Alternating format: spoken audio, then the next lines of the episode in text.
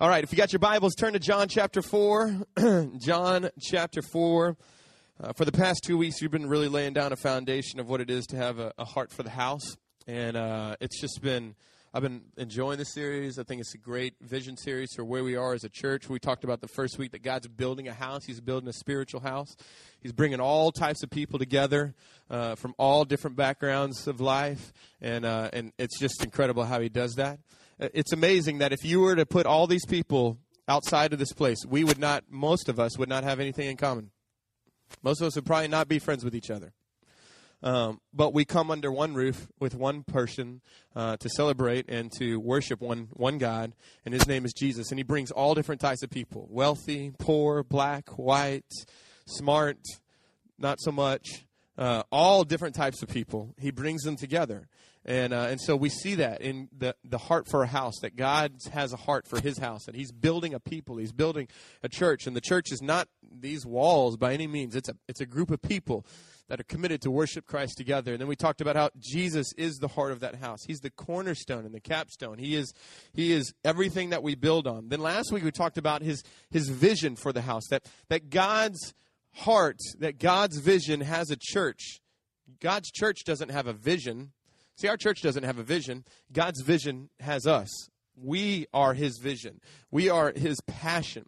And, and so we, we find out that God has a vision for reaching people and building lives. I know Pastor Jamie talked about that last week the, the importance for us to be a people who are reaching people and constantly building lives. We want to do that in you, and then we want you to do that with others. Now, here's the question, and this is the question that we're going to answer for the next four weeks How? How do we do that? How do we reach people? How do we build lives? How do we go about doing that? We have four kind of core values at our church that we have drilled down to say if there's anything that we're about, we are about this. When it comes to reaching people and building lives, we want to see people connect to Christ. We want to see them grow with others. We want to see them serve on mission. We want to see them go and make disciples. These four things are they drive everything that we do. We want to see people do all these. We can find out where your walk with Christ is by asking these four questions. How are you connecting with Christ? And are you growing with people? And are you serving? Are you going? So today we're going to spend a little time on connecting to Christ. Next week will be grow with others and you'll you'll see the other ones as we go on. So I want to start today with asking one question. Here's the question. What is the one thing that God desires that only you can give? What is the one thing that God desires that only you can give? The question, or the answer to that question, is it's your worship. It's your worship. The only thing that you can give that God so desires is your worship. So when we're talking about connecting to Christ, I want y'all to see these two words as synonymous. When we talk about connecting to Christ, we're talking about worship. What is it that you worship? Now, here's the thing about worship. We are all worshipers. Everyone is a worshiper. Well, you may say, "Well, I'm not really big into the worship stuff." We have people at our Jennings church that come at like 10:30 because they don't want to come to the worship part.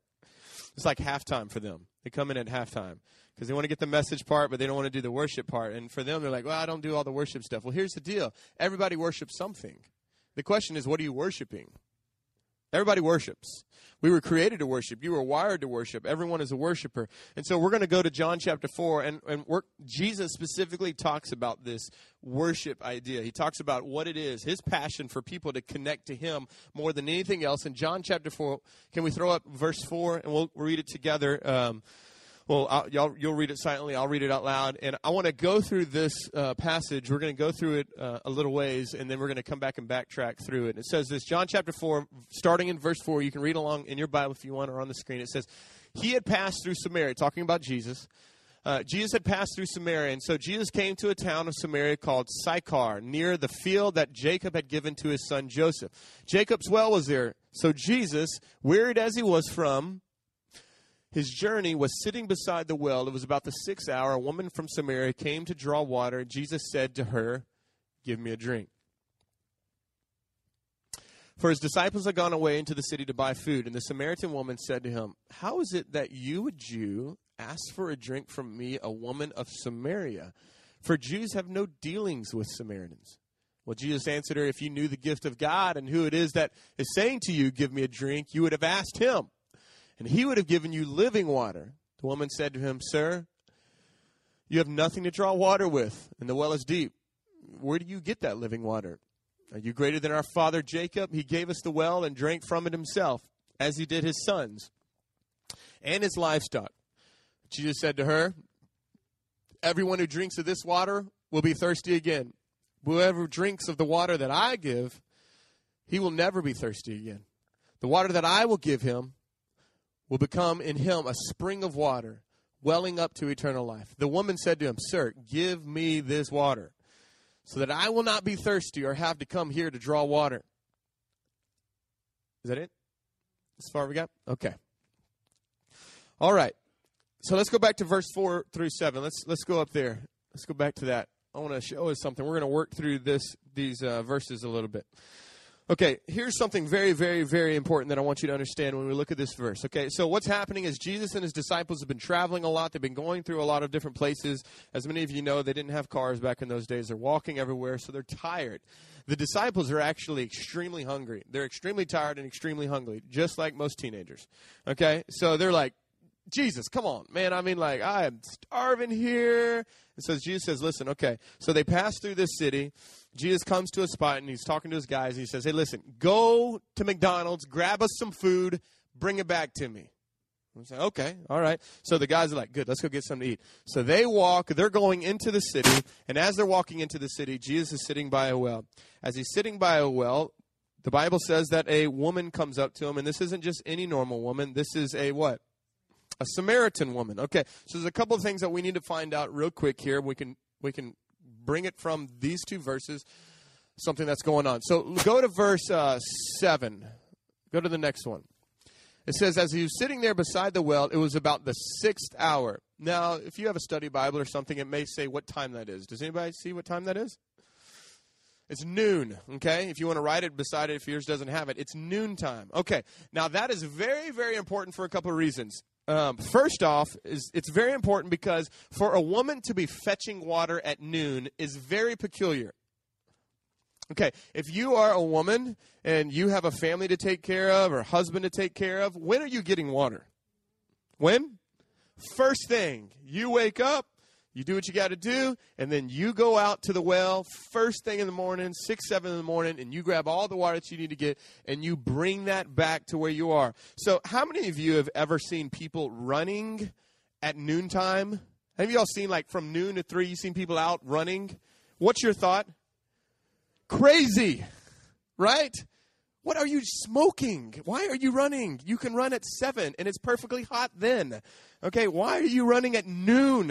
All right, so this lady is coming out in the dead of heat to fetch water. That's so peculiar. We're going to find out as we go into these verses a couple more, though, that there's a reason for this, and I'll give you a little bit of why it is right now, because this woman has a past that she is not too fond of. She's actually got a present that she's not too fond of either. So if all of the ladies and all the women of the city are going to the well at six and seven in the morning, why isn't she? Because she doesn't want to want to be around the other ladies. If I'm in, if I got a, a past that I'm not too fond of, and I and I'm living in sin that I'm not too fond of either, then I'm definitely not going to go and be around all these other ladies because you know what ladies are going to do. They're going to talk about me and they're going to point and they're going to laugh and do all this stuff. So Jesus is at this well at noon when she's coming, of course, which I want you to kind of keep that in the back of your mind because it's uh, she's an outcast of the city. Now, here's the deal. Back in those days, the other thing that's very important is that Jesus was Jewish and this lady was Samaritans. And if you know anything about Jewish and Samaritans, that relationship was a bit estranged. Not even estranged, it was absolutely hatred towards one another of the utmost. Okay? So take what our segregation was in the 50s, 60s, and 70s and amp it up a whole nother degree. They would say that actually Jewish men would go to the temple, they would come to church, and as they were worshiping the Lord, they would sh- verbally shout out, God, thank you, you haven't made me a Samaritan, and thank you that you haven't made me a woman. Now, if any of y'all would dare say that in our worship service, all these women right here would slap you, okay? So, but Jewish men would actually go to the temple and praise God and thank God that they weren't made a Samaritan and that they weren't a woman. the lowest of the totem pole in that culture was Samaritans, women, and children. Now, if you look at the life of Jesus, the things that he talks to and deals with the most are Samaritans, women, and children. Notice when the children come running to him and the disciples like, wait, wait, wait, wait, what are you doing? And Jesus like, back off, chill out. Come on, kids. Come hang out. Why? Because men didn't hang out with kids. I'm a man. We don't hang out with kids. That's just a side note. All you men in here, you need to be an OSC kids. Can I get an amen? Okay, all right. Just, had to throw that one in. So, so you have not only a Samaritan, which is already an issue. If it was a Samaritan dude that came to the well, that would be an issue already. But it's not a Samaritan dude. It's a Samaritan woman, which is like double offense. So now you have a Jewish man Jesus talking to a Samaritan woman, and in his talk to her, to her, he gives her orders. Hey, give me something to drink. She's like, say what? You talking? You talking? She's probably looking around like, you talking to me? Give me some water. Okay, and so I want to I want us to look through what this says. Go to uh, verse ten. You can go to go to verse ten. It says this. And so Jesus answered her, "If you if you knew the gift of God and who it is that is saying to you, Give me a drink, you would have asked him, and he would have given you living water. Look what it says. And the woman said to him, Sir, you have nothing to draw water with, and the well is deep. So, like, you know, like you're here and you don't even have like a bucket. Like, how is this working? And so, look what he says. So, where do you get this living water? She says, and are you greater than your father Jacob? I mean, who who are you? And he gave us the well and, and drank from it, and him and his sons and all of his livestock. So Jesus said to her, Everyone who drinks of this water from this well will be thirsty again. But whatever drinks of the water that I will give him will never be thirsty again. The water that I will give him will become in him a spring of water welling up to eternal life. The woman said to him, Sir, give me this water so that I will not be thirsty or have to come here to draw water. See, what Jesus is telling her is he's saying, if you knew who was asking you for water, you would be asking me. If you knew who I was, you'd be asking me. Because Jesus right now is speaking of a well that, that satisfies for a moment. He's going, listen, this is going to satisfy you, satisfy you for a moment, but my well, my water, for all eternity. You'll never be thirsty again. Now, she's still not understanding this. She's still like, man, hook me up with this kind of water. Is this some like special bottled water that we're talking about here? They're like, I never get thirsty again. How does this work? So she's still really confused right now as to what's going on, and she's going to get a little bit more of a revelation of that is. But when we talk about connecting to Christ, I want us to talk through a couple of things, and you're going to have these in your notes. Ever got notes? Wave the notes at me so I can know you got them. Okay, good. All right. So here's what I want you to write down. We, we have, there's barriers that we have to connecting to Christ. When it comes to our worship, there's barriers that we have. And the first barrier that we face is we're drinking from the wrong well. We're drinking from the wrong well. And I want to highlight three wells that our culture continually goes to over and over and over again. And these wells will satisfy for a moment, but they will leave you thirsty for more. Constantly thirsting for more. Just like this woman is going back to the well, more and more well. And Jesus is like, listen, you're not getting this. I'm talking about something way bigger than what you're thinking, okay? I'm talking about something way bigger. So here's, here's a couple of the wells that our culture goes to. And if you're not careful, it's probably wells that we go to constantly. So the first well is this money. Money. I mean, I'll be honest. I love new stuff. Can I get an amen? Who likes some new stuff? Ladies, new dress, new shoes, new something. Guys, new truck, new ATV, a new weed eater. That would be nice. Anything, okay? I just like new stuff. It's intoxicating, isn't it? That's why you got to go back and get something new again because that newness wears off. I was I was in a car with a with one of our younger guys this week, and it was a new truck to him about three months ago. And then I, I, I, I rode with him, and then I was like, like what happened to your truck? He's like, oh man, I just haven't been able to really watch it. I'm like, dude, like the first week you were like buffing this thing like daily. What happened? You know what happened? It's not new anymore. It wore off, right? And so for us, money or things is a is we get a high from it, really. We get a high. We we want something, and the problem is is that it becomes old real quick, right? So okay, so I have three boys, and uh, and we're go we constantly are going through these fads of different toys that are like the greatest toys on the planet and it's usually like every three months. Okay, so it was like Mario for a big time. You know, everything's Mario. We got Mario everything. It, it was cars. We had every car that you can imagine. There was cars galore, and then it was Mario, and then and now it's Ninja Turtles. And I'm like, if I would have just kept my toys. Come on, how many know what I'm talking about? Like, it's going back in style. If I would have kept my toys and kept my clothes, I would be the coolest guy right now. Like Lindsay's like, I'm wearing my grandma's belt. I'm like, what the heck? Like, we should have just kept all that stuff. So, tip keep everything you have. Don't throw it away. Just hoard as much stuff as you have. It'll come back around, I promise you. All right. It's going to come. But here's the deal, and I'm constantly telling my boys this all the time, and I'm, i think I've shared this story before. Somebody had given us two uh, two light up toothbrushes. Have I shared this story before? Uh, they somebody gave us a while back a, a, dentist that we know that's a friend of ours um, gives away toothbrushes, and he gave us two light up toothbrushes. Um, well, here's the problem. I have three boys. You don't ever give a family of three boys two things. Ever. Ever. Okay, so we go into the bathroom. It's time to brush our teeth. It's time to get new toothbrushes. So, so we got a, a non light up new toothbrush and two light up toothbrushes. That is World War III already happening. All right, we should have known. Now, in foresight, I see I should have done this, but I didn't. So you, you show up, and one of them picks, you know, I want the red one. Well, of course, the other one didn't want the blue one. He wants the the red one. So everybody wants the red one. So I come in, walk into the bathroom with tears. Oh my God! I'm a four year old and seven year old at that time, just fighting over this. Both have it, like you know, both got the thing, and they're like going back and forth. I'm like, give me the toothbrush. All right. So I'm like, you know what? I'm going to settle this by this is a preaching moment. This is a this is a lesson. Jesus will intervene in this. So I said, sit down. Sit on the toilet and you sit there. So I grabbed the toothbrush. And I said, okay, boys, listen. I know we got two toothbrushes here. You're both getting new light up ones, okay? Joel's in here like, ah, he's just brushing his teeth. He don't care. So you got the other two, but they all want the same one. I said, listen, do you love your brother, Josiah? Yes, I love my brother. Do you love the toothbrush? Yes, I love the toothbrush. Which one you love more? My brother. Okay, Judah, my four year old. Do you love your brother? Yeah. Hey, he's not crying. He's there. Do you love the toothbrush? Yes. Which one do you love more? The toothbrush. Lesson just went out the door.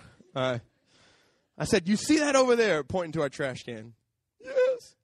In two months, guess where this toothbrush will be? Right there.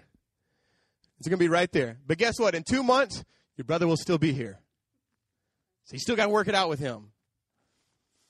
And so I've I've, I've constantly, we're in Ninja Turtles now. We got two Ninja Turtles, we got three boys. I'm like, okay, Lindsay, we can't do this anymore. We got to get three things or no things. We got to figure this out. Okay. But everybody wants to fight over different things. And I'm, I'm constantly wanting to champion them. Listen, stuff gets old. Stuff passes away. All your stuff that you thought was awesome, I just sent it to Goodwill last week. You love that stuff. Remember when it was the greatest craze ever? But now it's like you don't even play with it at all. I said, What's up with that? I said, Guess what? This toy that you like, this toy that you fight over, that's what it's going to be. But here's the deal we look at that and we laugh at that, but we do that as adults. It's just more expensive, it's just bigger. But we do the same thing. Maybe we're not fighting with somebody over it, but we want this new thing. Okay, so like I had an iPhone 3 for forever. Doug used to remember this. It took me like three minutes to get my text messages and uh, and so they came out with like the iPhone 3s or whatever, and then the 4, and then the 4s, and so we got finally got a 4s, and as soon as like you learn how to do it, like I'm finally like figuring out how to use this phone. There's a five already. Have you noticed this? Like as soon as you think like, man, I got it, then you're like, oh no, it's old now. All right. this was the best. And now they're like, no, the really best. this is awesome. This is the really, now you got a bigger screen. I'm like, but mine's okay. I think it's all right. Is it all Okay, so this is how our culture works this. I'm telling you though, our culture plays this over and over. Watch every commercial. It's bigger and better and this is more and you have to have this. If you really want to have real true love, you got to have this kind of cologne. Okay? This is the one the ladies love. All right? You got to have this shoe, you got to have this thing. And we we get absorbed into that. We get we want the money, we want the things. And I'm going to tell you this, um, stuff and money is like drinking sand. It's going to always leave you thirsty. You're always going to want more. It's never going to be enough. I promise you, it'll never be enough. So that's the first well we go to. The second well we go to is relationships. We go to relationships. That's another barrier to our connecting to Christ. We're more consumed about things or money, but we're also can be more consumed about relationships. And this is where it gets a lot more personal because here's what I want y'all to see. Relationships are a beautiful gift from God. He is the creator of all things. I mean, he creates Adam and Eve. He says you don't need to be alone. You need to be fruitful and multiply. You need to have people. Okay. How many of you think following Jesus would be easy if it wasn't for people sometimes? Pastor in this church would be real easy if it wasn't for people. Uh, but we have people and we have we we are in relationships with people. But our tendency in our culture is to put people in an elevated position than they're supposed to be. Uh, in marriage, you know, as wives, you can put your husband as your God or your Savior, and I'm telling you, he's just not going to be. He will fail you, and if he hasn't failed you now, he will fail you soon. Okay, it's it's only a matter of time. He's. I, I, remember Lindsay and I when we had our marriage counseling, and we were just smitten with each other, and 21, and didn't know what we were talking, and we sat in the counselor that he's counseling us through our marriage, and he's like, "Have y'all had any fights?" we're like, "No, not at all, no fights." All right, have y'all had like any tension in? I'm like, "No, man, this is the greatest thing ever. I mean, we love each other. She is perfect. I don't see no flaws. There's just always there." And then I got married, and then she moved in with me, and then I had all the flaws. She's still perfect and awesome. And it was me. I was jacked up. I was messed up. I was a messed up man. Still am. But here's the deal. I, I listen. You can watch as much Tom Cruise as you want, but nobody completes you. Okay, aside from Jesus. No man will ever fill that spot. No man will ever. And and so many people uh, put people in that position. Put a, a wife. So women, men aren't going to complete you, and men, women will not satisfy whatever's broken in you. They will never satisfy that. I don't care. I don't care if you have the hottest wife on the planet. She will not satisfy that. She will not.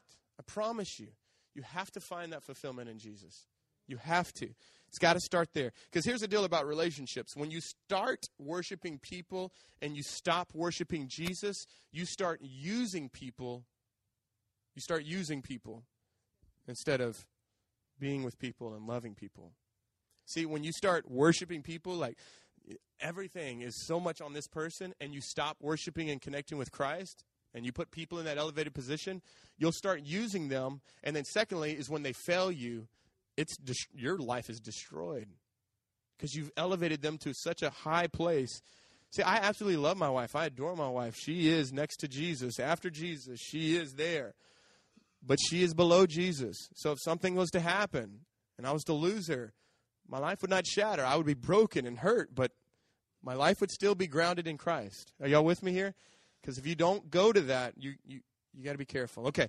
Number three is success. This is the other well that we go to. Success.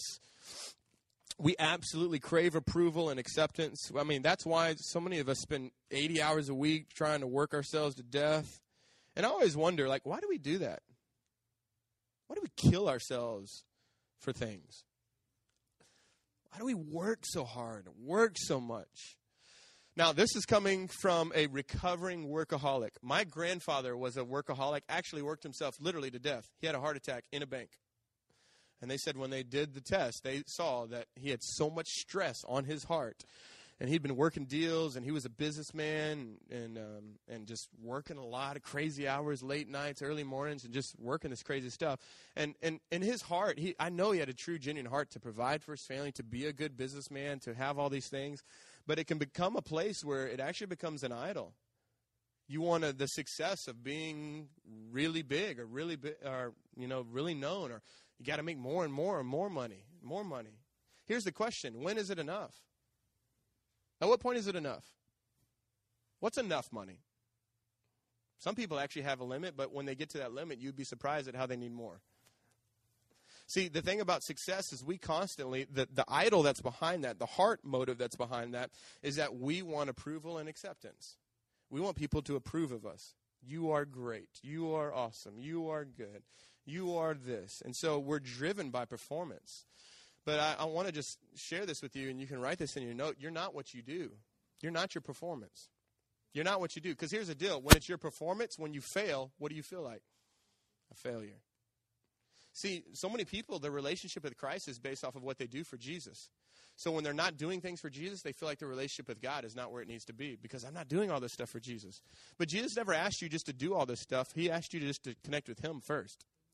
He'll give you things to do, but it's got to it's got to flow out of your heart to want to connect with him.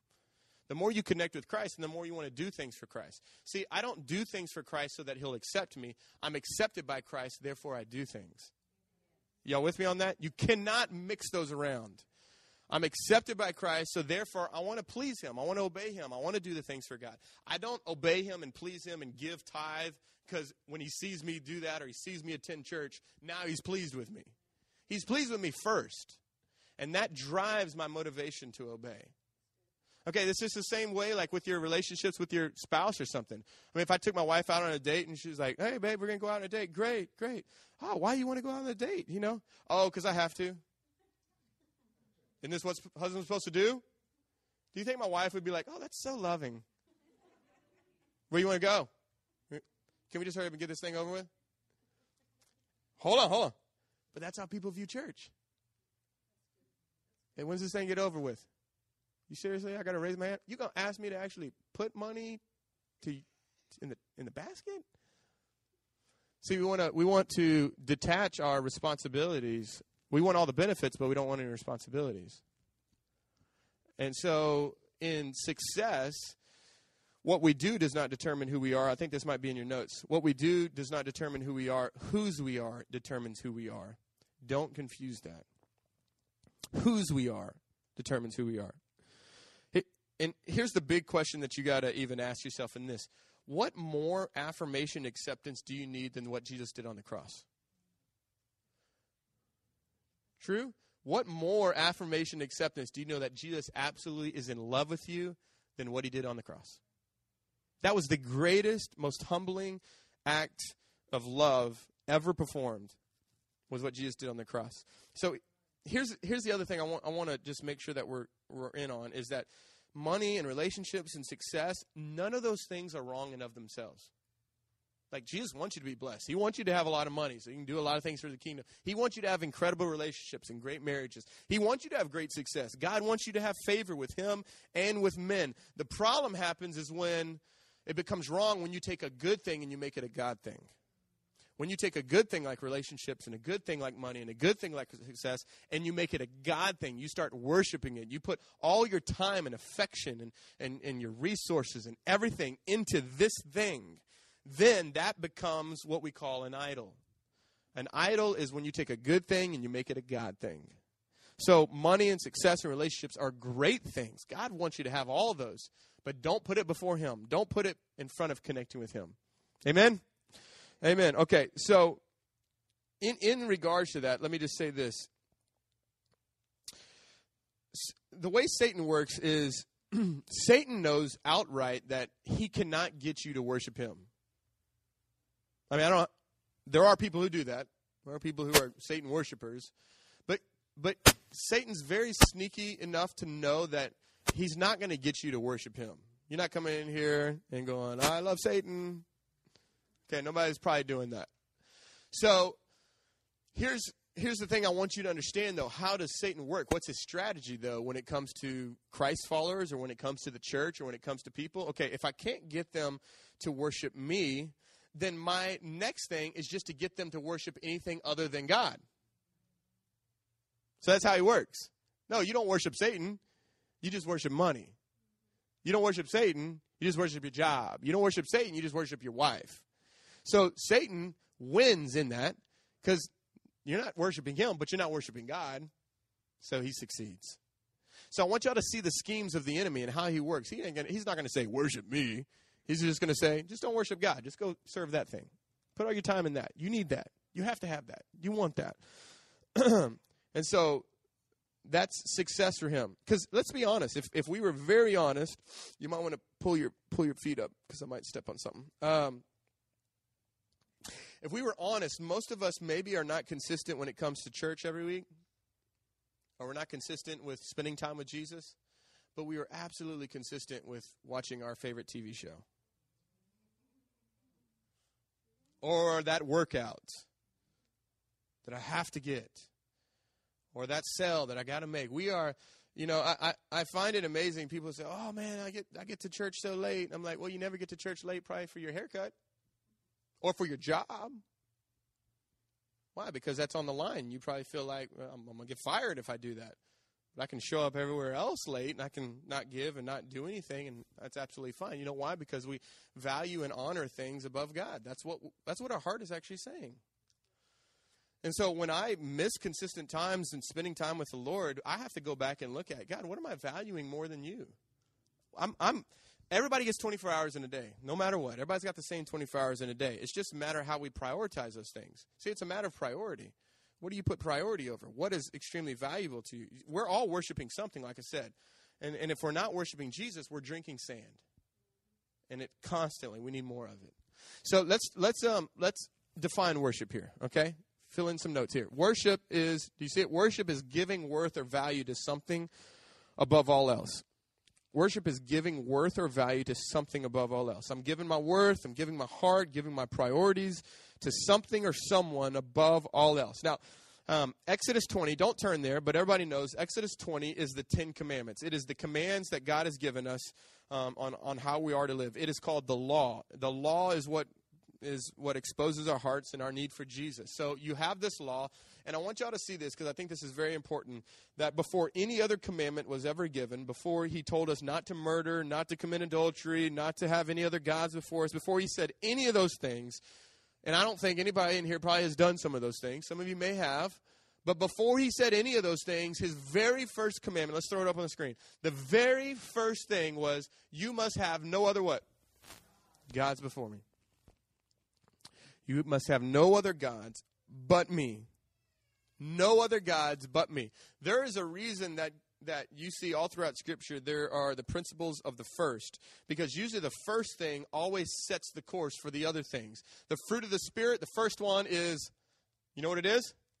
Love. And then it goes joy patience peace all this stuff. See here's the deal. You can't have joy patience patience patience. No patience.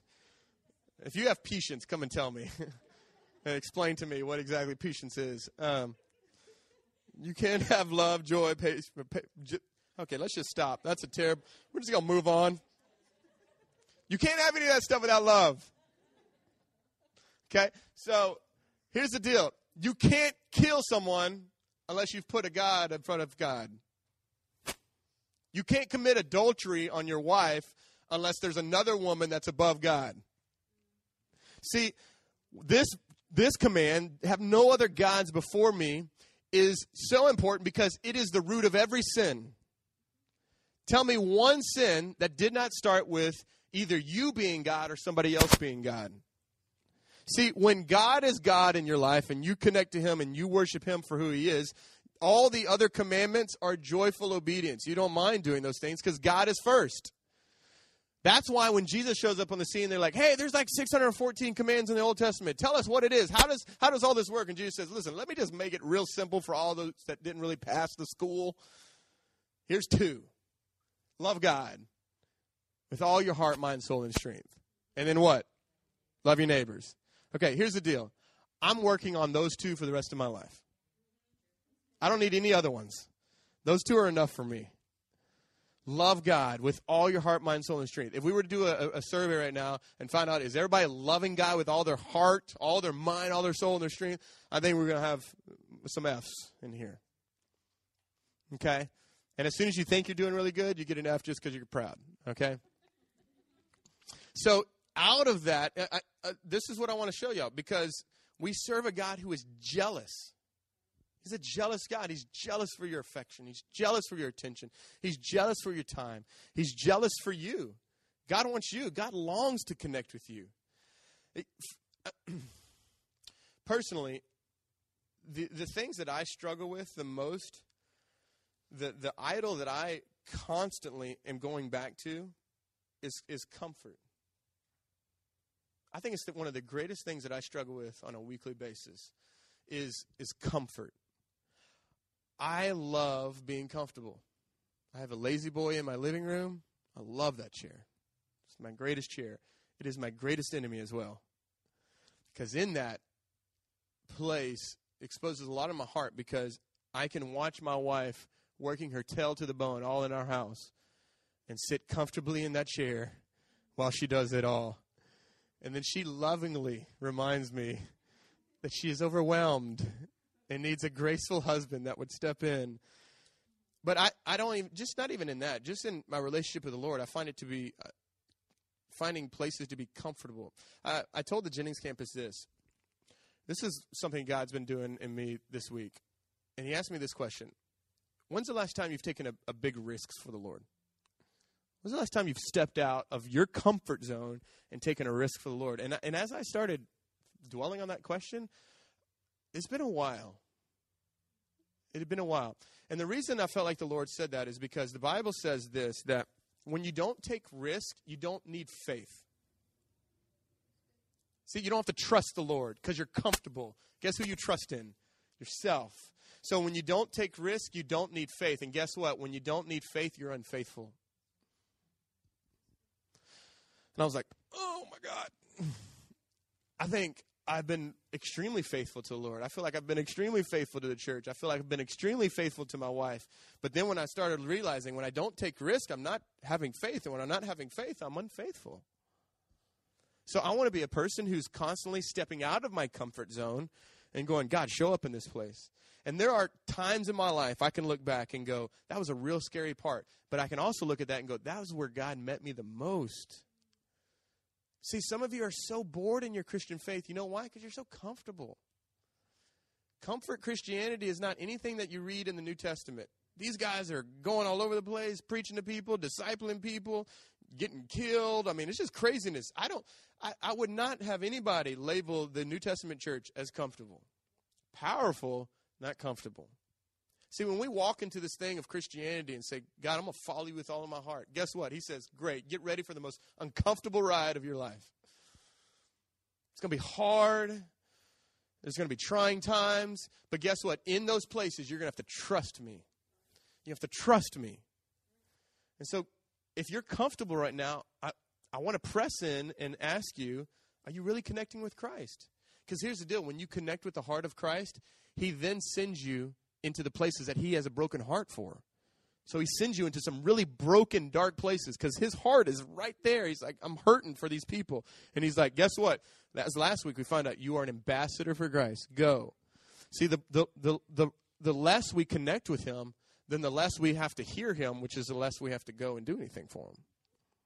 And so for me personally, my idol is constantly, God, I want to be, I want to be stretched. That's a very dangerous prayer. God, make me uncomfortable. That's even more dangerous. God, give me your eyes. I really don't want your eyes. I really don't want your heart. If we were honest, we really don't want that. Because if we get that, it's going to scare us. And it's going to push us into some places that are really, really, really, really hard. so here's here's a question, and I want you to think through this. What is it in your life that if you were really gut level honest, you allow that thing to take priority over God? If you were just really honest, maybe it's comfort, maybe it's money, maybe it's a job, maybe it's a, a girl, maybe it's a an addiction to something, maybe it's see. And the thing with Christians is we our idols are just nice idols. They're not like addicted to heroin. They're like I watch too much TV. I'm on Facebook way too much. I enjoy the pleasures of people more than anything than God. We we just have nice ones. But there's still things that God's going after. So let's find out. I, I want to go. Uh, do y'all have verse 16? We have 16 through 19. How far do we got? 17. Let's go. Let's throw 16 up. I want to show y'all something here. So the three wells that we go to is money, relationships, and success. the second thing is this: the second barrier to not connecting with Christ. The first one is you're drinking from the wrong well. The second barrier that you face is unrepentant sin. Unrepentant sin. All right, so John 4 uh, 16 let's let's read this. so Jesus says to her, so after all this this drinking stuff and this well talk, Jesus just let, says, "You know what? Okay, you you seem like I just need to get to the point here. Let me just get to the point. Hey, go call your husband and tell him to come here." The woman answers him, um, "I have no husband." Jesus said to her, "Hey, you're you're right in saying that. You don't have a husband. You got five husbands."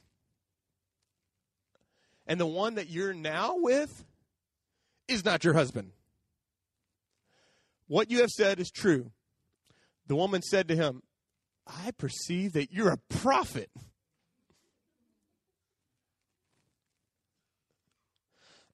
so we have this woman that's coming at noontime because she's got some some things going on, and we find out right now that her thing is she really likes men, a lot of them. One husband's not enough; she needs five, and th- those five aren't enough. She's got another one on the side. Now, here's the thing in that culture, when uh, you committed adultery, you committed a capital offense, and guess what the law said? Stoner. So now I wonder why she's going out at noon. Now we probably know. In that, y'all remember the woman that was caught in the act and thrown at Jesus' feet, and all the Pharisees are like, "We caught her in the act," which is a little perverted on their part. Um, but they're at the thing, and they're like, "Got all the stones," and Jesus is like, "Okay, who's up the first sin? Cast the first stone." See, in those days, if you were caught in the mid of adultery, if you were in adultery, that the law said you need to be killed. She's in shame and she's hiding from a culture that views her as unclean. And I'm going to tell you this: this is a this is going to be a big thing for all of you here that claim the name of Christ. Unconfessed and unrepented sin will not separate you from Christ. The Bible says nothing can separate you from Christ if you're saved, but it will greatly affect your worship unconfessed and unrepentant sin will definitely affect your ability to connect with Christ. It's not going to separate you from Christ because nothing can separate us from Christ, as we read in Scripture, but it will definitely affect your worship. Watch somebody who's in, who's in unrepentant sin and who's living a lifestyle of sin, and they come in and we do worship, and they normally have their hands lifted up, and all of a sudden they're like, uh, I don't know about this because unconfessed and unrepentant sin does. Sin destroys things, sin breaks things. Jesus was so mad at sin, he gave his life for it. So we're not easy on sin. We hate sin just as much as God does. And his grace is sufficient in our weakness. And he comes and he gives forgiveness for that. But I'm going to just tell you right now the greatest block to your ability to connect with Christ is going to be if you're living in sin that you have not confessed or repented of. Because that just shows that you're not really spending time with Christ. Because if you're spending and connecting and worshiping Jesus, that just comes out. God, I, this is what I'm dealing with. And here's the other thing we can be absolutely real in this place. This place is filled with sinners. Welcome to the house of sinners. Come on in. Okay? So you don't have to feel like, see, it goes back to the drinking of the well. And we put this in Christianity that you feel like that I have to perform a certain way for God to accept me and that because I'm struggling with this, God doesn't accept me. No, that's not the case. God accepts you. And now that you know that He accepts you, you can be real and open about what you're dealing with. This is what I'm struggling with. And so, unconfessed and unrepentant sin will do that. Now, I want you to look at verse 20 because he's going to talk a little bit about what worship is. He says, it says, Our fathers worship on this mountain, but you say that in Jerusalem is the place where people ought to worship. Now we're going to talk about worship here. So Jesus says to her, Woman, believe me, the hour is coming when neither on this mountain or in Jerusalem will you worship the Father. You worship what you don't know. We worship what we know, for salvation is from the Jews. But the hour is coming and is now here when true worshipers, most of us know this verse, will worship him in spirit and in truth. For the Father is seeking such people to worship him. God is spirit, and those who worship him must worship in spirit and truth. The woman said to him, I know that Messiah is coming, he who is called Christ. When he comes, he will tell us all things. And Jesus looks at her with the biggest grin on his face and he says, I am he. Here I am. She's like, one day when he comes, I'm going to tell him, like, you know, it's all about him. And he's like, da-da, da-da. I am. See, worship is important because you were created for it. And God's seeking that. It's why He's given you breath in your lungs. Please, please hear me. Worship and connecting to Christ is so much bigger than singing songs. Songs are such a small part of worship. Such a small part. Worship is, is something that you put value and priority in your heart towards. Worship is our life. It's connecting to Christ is a place that we're called to remain, to stay into that place of constant connecting to Christ. We constantly want to stay connected to Him. Let, let's let's even ask this question: When we gather together every single week corporately, what are we trying to do? What are we trying to do? When we come together, what are we coming here to accomplish? See, um, in high school, I used to uh, be a part of the drama team, and um, and so you know, every probably twice a year, you would have the plays that the drama team would host, and the drama team would get up there and do all their parts. And I was a part of the Christmas Carol. Uh, y'all remember the Christmas Carol with Tiny Tim and all that kind of stuff, and all the ghosts and all that stuff. Well, I had this incredible part. Um, I was actually one of Tiny Tim's little brothers, and I just had to walk in, and this is my line. Thank you, sir. Thank you. And the worst part about it was it was when I was going through puberty. and it just it did not come really good that play night. Um, so, see, in we view things in two ways. There is the the, the team, the, the the choir, the the performers, and then there's the audience. Okay, that's how we view things, especially when we come to church. You're the audience, and you spectate and watch whoever's up here doing their thing, and we are the performers, and we get to do all this stuff. But when you read Scripture, there is only one audience, and that is Christ, and we're all performers. We're all the people on the stage. We are the choir.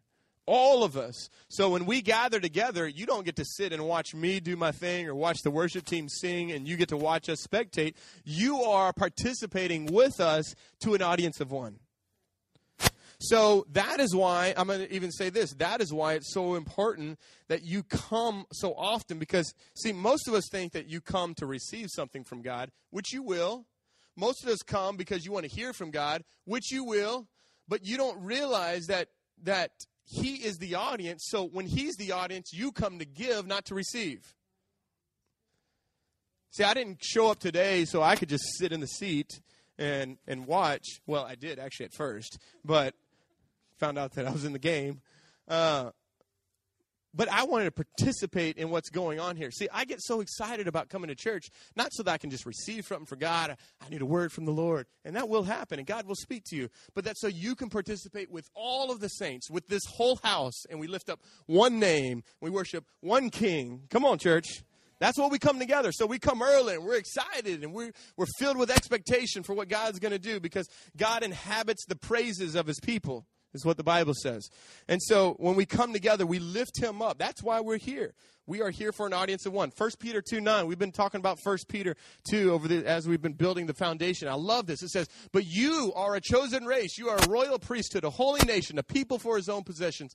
That you, okay, notice why you are all these things. Why are you a chosen race? And why are you a royal priesthood? That you may proclaim the excellencies of him who called you out of darkness into his marvelous light. That's why we come. That's why we come. We come not to receive, we come to proclaim that he is king, that he is Lord, that he is everything. And when we do that, guess what? Like a, any good father, he responds back to you. We draw near to him, and what does he do? He draws near to us our response to everything that he's done. So let me just get real practical in the last probably five minutes or so. I want to answer this one practical question How do we connect to Christ? How do we do this? If our mission is to reach people and build lives, and we want to see people connect to Christ, how do we do that? John 15 9. John 15 9. This is how we do it. I have loved you. Now, this is Jesus speaking. I have loved you even as the Father has loved me. Remain in what? Remain in my love. When you obey my commandments, you remain in my love, just as I obey my Father's commandments and remain in his love. I have told you these things. Why? So that you will be filled with my joy. Yes, your joy will overflow. Staying connected to Christ is simple. Here it is. If you want to stay connected to Christ, It's simply responding to who God is and what He's done. See, I want to give you real, some real good news. You don't ever have to be disconnected from Christ. You can remain in His love. You can stay connected all the time.